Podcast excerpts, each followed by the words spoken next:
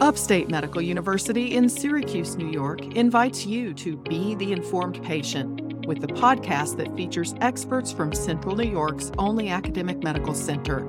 I'm your host, Amber Smith. Because the pandemic disrupted school schedules, Central New York kids between the ages of 5 and 8 missed out on fire prevention education that normally takes place at elementary schools. Today, I'll be talking with a fire life safety educator and juvenile fire setter intervention specialist from the Clark Burn Center at Upstate. Kara Judd is also a lieutenant in the Cazenovia Fire Department. Welcome to the Informed Patient, Ms. Judd. Thank you so much. Thanks for having me. These kids who would have been in kindergarten, first, second grade during the height of the pandemic, what are fire prevention educators seeing in terms of burn injuries in this age group? Yeah, we are seeing some incidental findings. Of course, anytime you're looking at data to really have a solid picture of a change in statistics or a shift, you have to do a longer term study and have data from several sources, et cetera. But anecdotally, just based on the work that we are being asked to do and some of the injuries that we are seeing, um, we can correlate that because the schools were closed down and they did not have the traditional fire prevention education that they normally would have, there is a spike in some of these burn injuries that we are seeing come in, particularly from things like candles, lighters. We always see a high incidence of scalds, which is not necessarily related to prevention, but in some cases could be mitigated with education. What about fire starting behavior? Yeah, so a part of my job as a juvenile fire setter intervention specialist is to identify and work with children who are exhibiting fire setting behaviors. And oftentimes this is not intentional or there's no crime associated with it.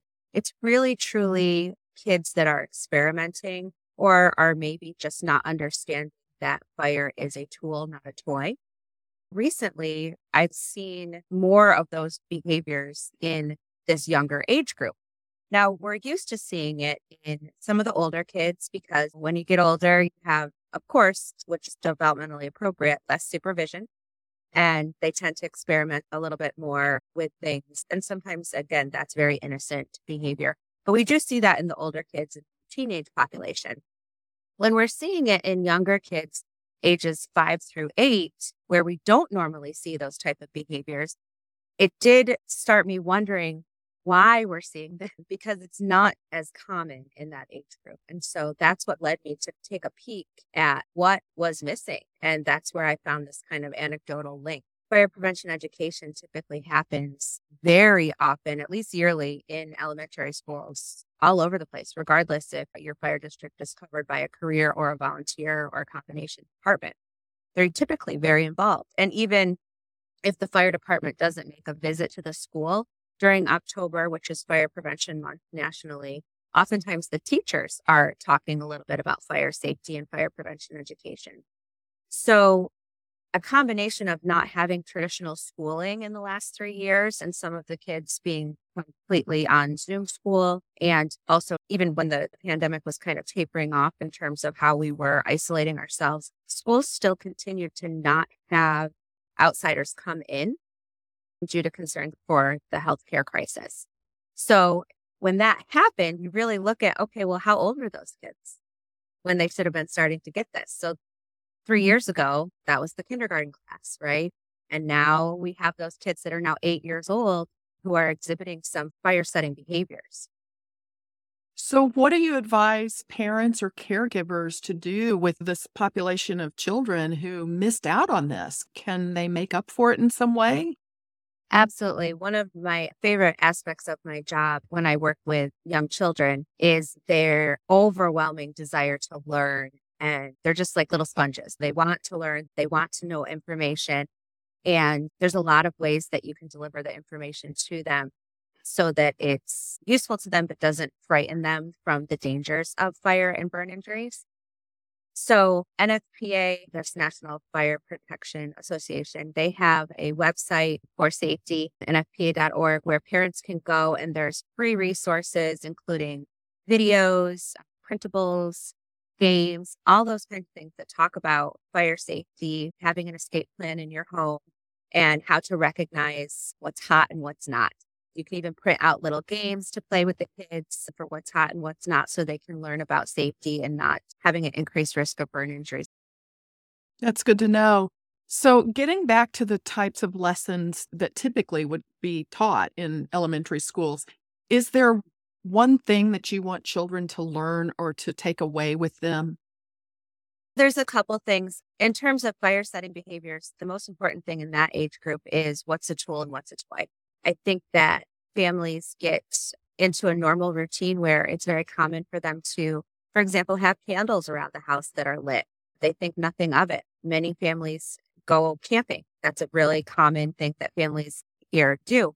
So they have bonfires and things like that. And the kids witness their parents lighting candles, moving candles around the home to different places, lighting bonfires, all those kinds of things. And the kids don't realize that it's an adult job to do those things, right? Those are adult things. They see matches and lighters around the home. They don't recognize that those are just for adults. And a lot of times it's just such a normal daily routine for the families that they don't think about stopping to teach the kids that they're not to touch those things. I think that also for parents, you need to really look carefully if you're seeing something that's kind of odd and you don't have an explanation for it. For example, we have seen mm-hmm. cases where we've gone out to do an intervention after a larger fire incident has happened in the home. And what we found out through the investigation is that maybe a month ago, several weeks ago, the parents started to find what they thought were little black marks on the carpet, for example. And those were scorch marks, but the parents were not thinking about fire setting behaviors. It was just not on their radar. And you might have a child that's just making a little campfire for the Barbie, and that goes completely unnoticed because they keep a Dixie cup of water from the bathroom in their bedroom and put it out. And, you know, the parents are none the wiser, but they might see these little black marks and not know how did that happen. So, thinking about fire safety and fire prevention in your home and putting it in the forefront of your mind is really the first step because parents, I think, that many adults just do not think that a fire emergency is ever going to happen in their home. So that's extremely important. Look for those signs. Think about the toys that you have in your house and the tools that you have in your house and make sure that you understand that the children have a distinction between the two. Really sending the message that lighters and matches are for adult handling only is very important to do. And of course, we always, always, always want to make sure that families have working smoke alarms uh, in their homes and that they are tested regularly and that the family has a fire escape plan. Is there a good age for fire safety education? I, I imagine the younger kids are fascinated, but maybe by the time they're teenagers, they've sort of lost interest. One of the projects that I started here when I took this position is called Rural Teen Outreach. So we're finding that teenagers, especially, are getting flash burns from things like brush fires and fire where they're adding accelerant like gasoline or kerosene. So you're 100% correct, right? The kids, when we roll up with that big red truck at the elementary school, boy, you feel like a million bucks because you're the celebrity for the day, right? And then a lot of schools don't ever have us come back in the older grades. And what we are finding is now the end result of that is we've got our highest injury for adults is 30 to 40 year old males who are getting injured by gasoline fires. Why is that? Because they didn't learn that. Know, they learned stop, drop, and roll and hot and not and the basic little kid things. And nobody ever gave them any other fire education. So I started Rural Teen Outreach where I go out and I talk about when you're starting to mow the lawn, starting to do yard chores and you're handling gasoline. What are gasoline's properties? How does it burn? How can it hurt you? We started talking about. So this is the age group that's talking about we need to talk to them about cooking safety. They're alone, they're babysitting, they're alone with other kids. They need to know how to get out and what to do in an emergency. And then I talked to them about juvenile fire setting behavior. And I actually have a slide where a 14 year old was killed because him and his buddy were just lighting pieces of paper off in a factory, an abandoned factory, and they got trapped. So just innocent play that they didn't think was going to come to any harm. You know, one kid died, the other kid was prosecuted, and it ruined his whole life. So those kids actually are captivated by the material because it directly applies to them in their lives. So you get into gasoline safety and space heaters, things like that? Yep. because these are the kids that are starting to use those kind of things, especially in our rural communities. You see that a lot more and kids that work on farms and they don't think anything of it. You know, it's their daily life, but nobody's taught them that gasoline has a 12 foot vapor trail. This is Upstate's The Informed Patient podcast. I'm your host, Amber Smith. I'm talking with Kara Judd from the Clark Burn Center at Upstate. She's also a fire lieutenant with the Cazenovia Fire Department. Let's talk about what's important and age appropriate for young elementary schoolers. Why is it important to explain that fire is hot? Kids are naturally curious. And again, they like to emulate what they see their parents doing, right? That's why toys for that age group are like trucks and kitchen sets and imaginary play. They like to do what they see adults doing. So it's extremely important for parents to have those teachable moments about not touching candles because they get very hot and your skin is very sensitive to it. We do see children that come in with typical burn injuries. We call those contact burns. So where kids are touching a hot surface. Uh, another great example for teachable moments for those kids is if you have them helping you in the kitchen, make sure that you have a kind of area that's taped off away from hot surfaces so if the kids are joining you in the kitchen during cooking time, they are back away from the things that can burn them and explain why. Explain why they have to stay away from the stove when it's hot and that hot things can hurt their skin and burn them. Hot water when you're making soup or boiling water on the stove, that's a really common risk for burn injury for young children because they see the parents doing the cooking activity and they reach up not realizing that the pan is hot so that can cause spills that can create very devastating scald injuries for kids as well. So really just teaching them what's hot and showing them an example, you know, the iron versus an ice cube. This is something that's cold to touch. This is something that's hot to touch. How do you teach kids about how fast fire can spread? So that's a really tricky topic. I know that some families are very uncomfortable talking about fire because they don't want to scare the kids. But what we have really found is that kids that are informed and know what to do, even in really young kids, we see with technology these days, three year olds can operate an iPhone better than some adults. So teaching them at a young age how to call 911 for help when they need help in an emergency is a skill that even young children can learn. And it helps actually make them feel empowered to do something instead of feeling scared about it. One of the things that we really want people to understand is that fire doubles in growth every 30 seconds.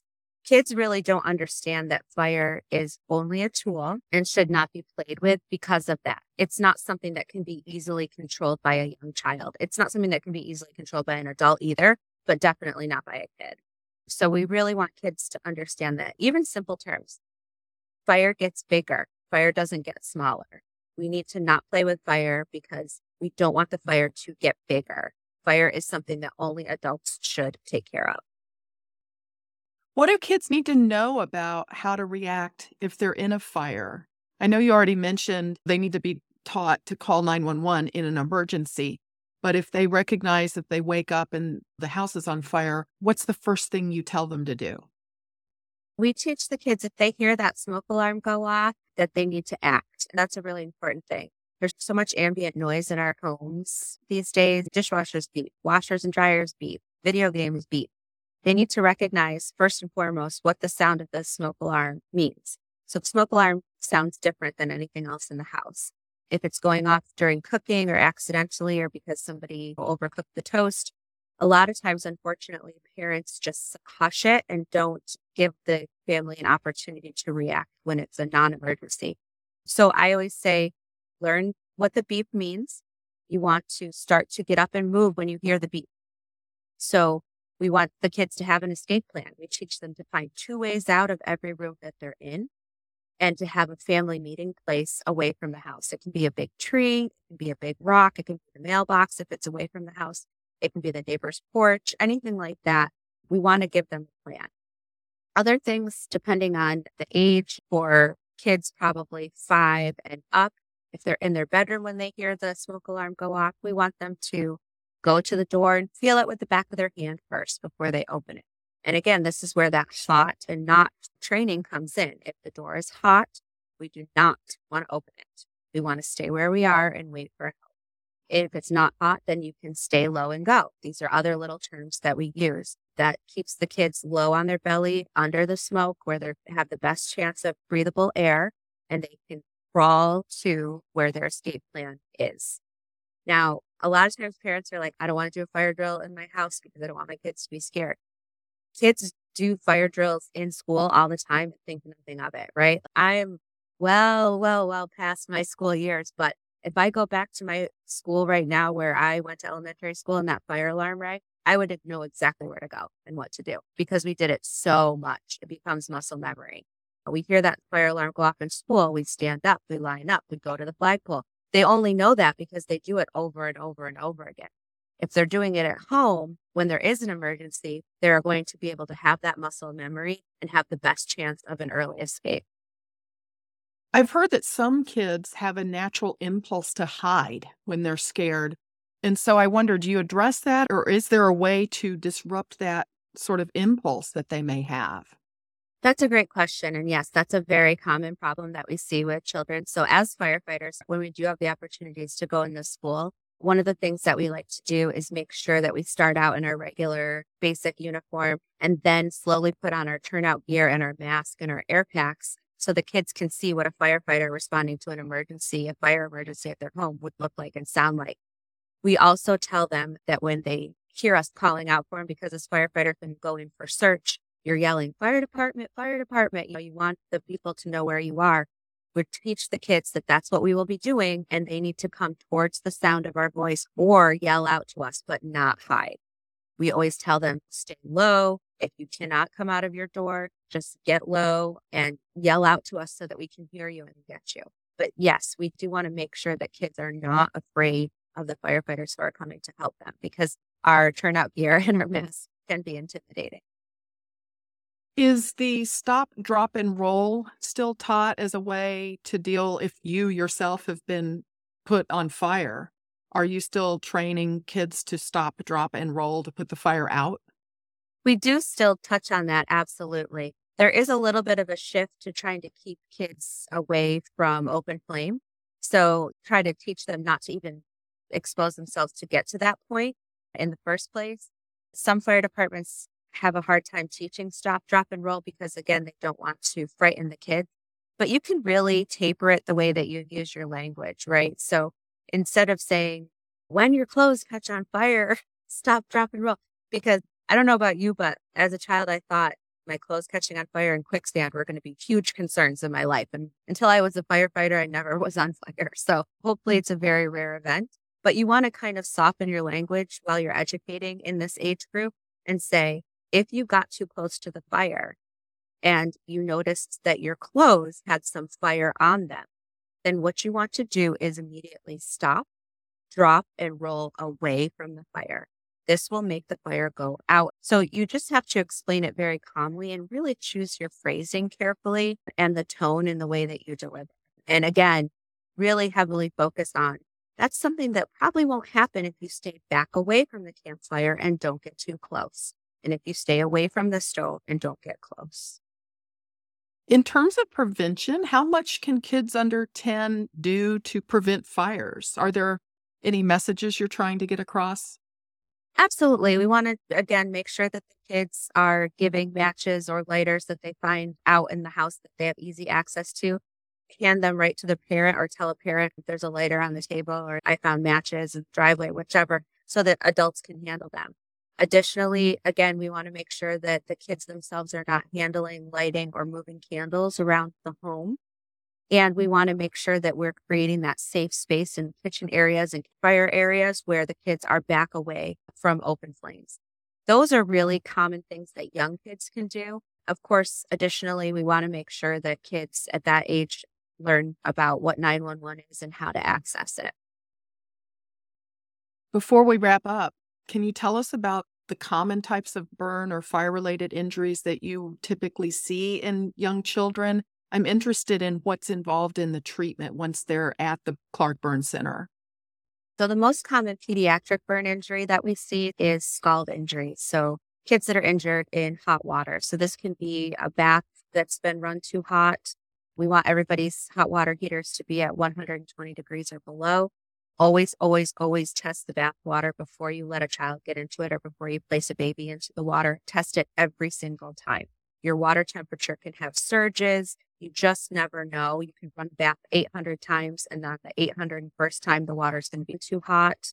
So make sure you test every single time. We have kids, again, very commonly pulling pans of hot soup or hot water or hot tea down on themselves. Or if someone is carrying a baby and is drinking a hot cup of tea or coffee, for example, the baby can knock that cup. So we always tell families don't carry children when carrying hot liquids.